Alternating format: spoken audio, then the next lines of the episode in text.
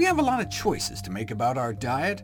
Add to that doing the right thing when it comes to preventing or treating a chronic disease, uh, fighting a virus, or losing weight, and suddenly our nutrition choices can seem almost overwhelming.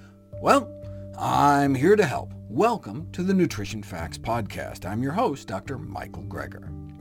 Today we begin a two-part series on the effects of fasting on cancer. Uh, do we feed cancer, or do we starve it? What do randomized trials tell us? Here's our first story. In 1974, an influential paper was published decrying physician-induced malnutrition as the skeleton in the hospital closet. The fact that many patients in hospitals were malnourished, which the uh, editorial board of the Journal of the AMA described as shocking. Even a single case is one too many, yet still to this day the issue persists. If anything, people with serious illness would seem to need even more nutrition, not less, yet underfeeding persists, involving as many as 50% of hospitalized patients. The ethical principle of justice requires that every patient be fed enough, given that hospital malnutrition has been associated with increased risk of disease and death.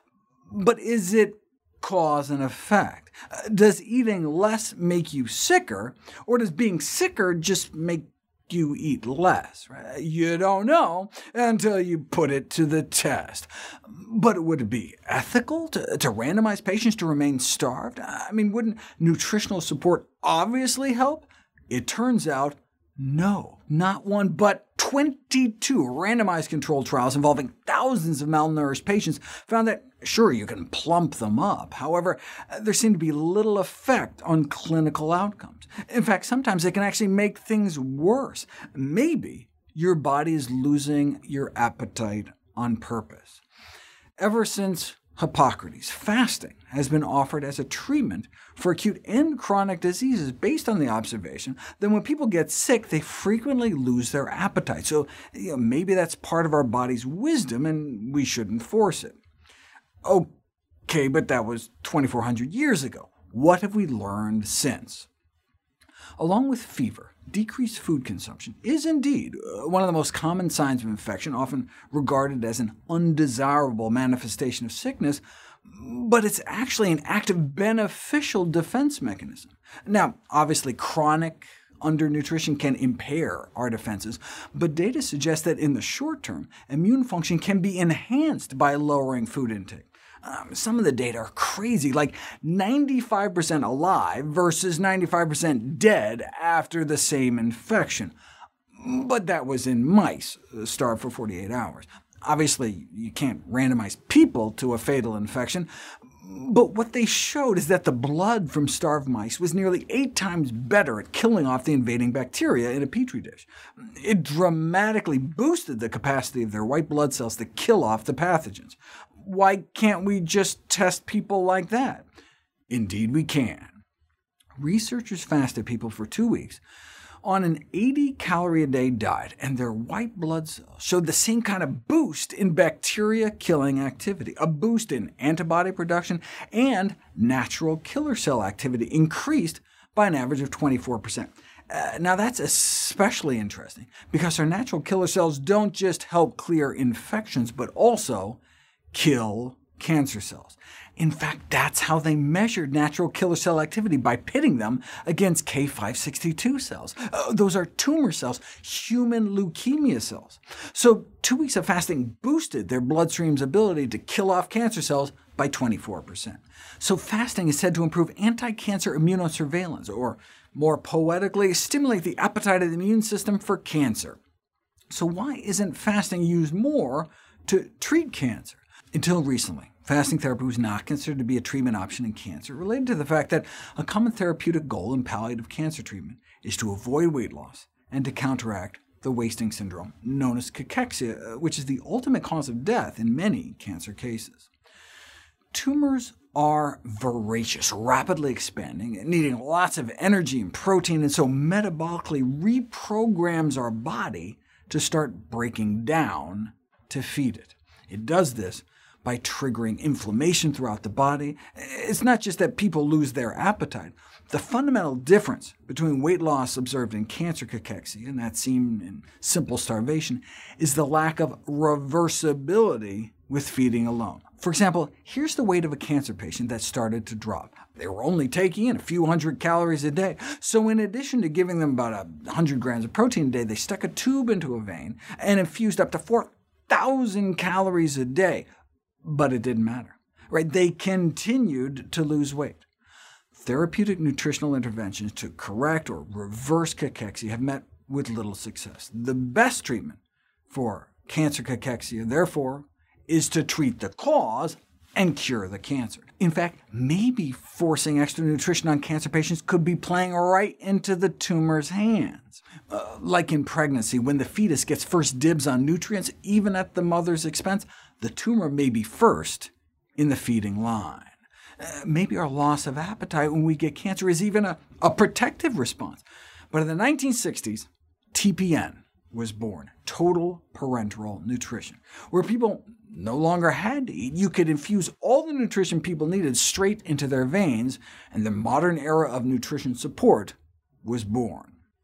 Became widely accepted and implemented, growing into a multi-billion dollar industry. Uh, so should it be routinely given to malnourished cancer patients? The answer is not as obvious as one might think. Uh, when it was put to the test in dozens of randomized trials, the results were both disappointing and surprising. Parenteral nutrition didn't just fail to provide any benefit to these patients, it caused harm. Not only did it appear to provide zero survival benefit, there was an increase in complications and infections, and a decrease in tumor response to chemotherapy, presumed to be due to all those extra nutrients stimulating tumor growth. Similarly, oral nutrition interventions in malnourished patients with cancer, like giving them you know, bottles of Ensure, found no survival advantage.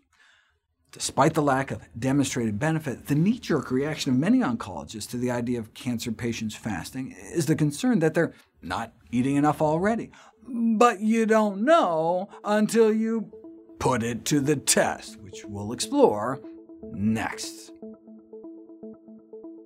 Uh, for the past 50 years, chemotherapy has been a major medical treatment for a wide range of cancers. Its main strategy has been largely based on targeting cancer cells by means of DNA damage caused in part by the production of free radicals.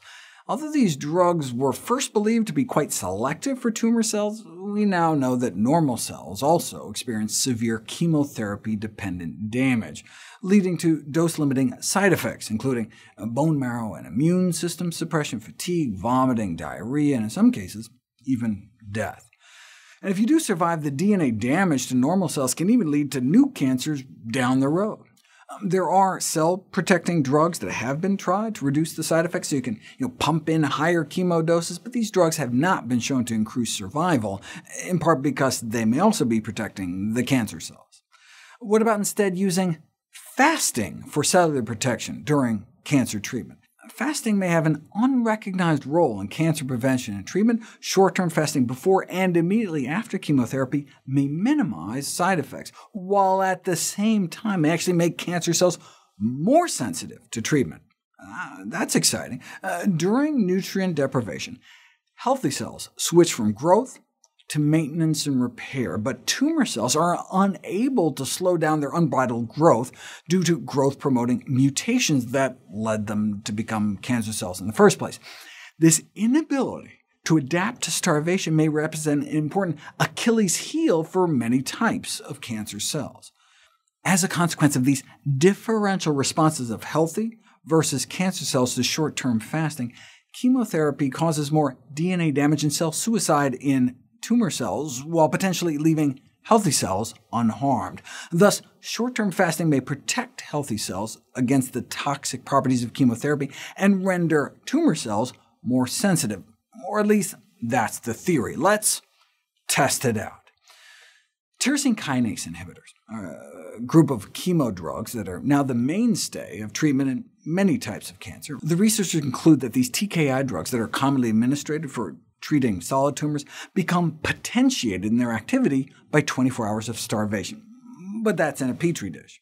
Similar results were found for breast cancer in a chemo drug called doxorubicin. Starve those cells for 48 hours first, and the chemo can completely keep them in check.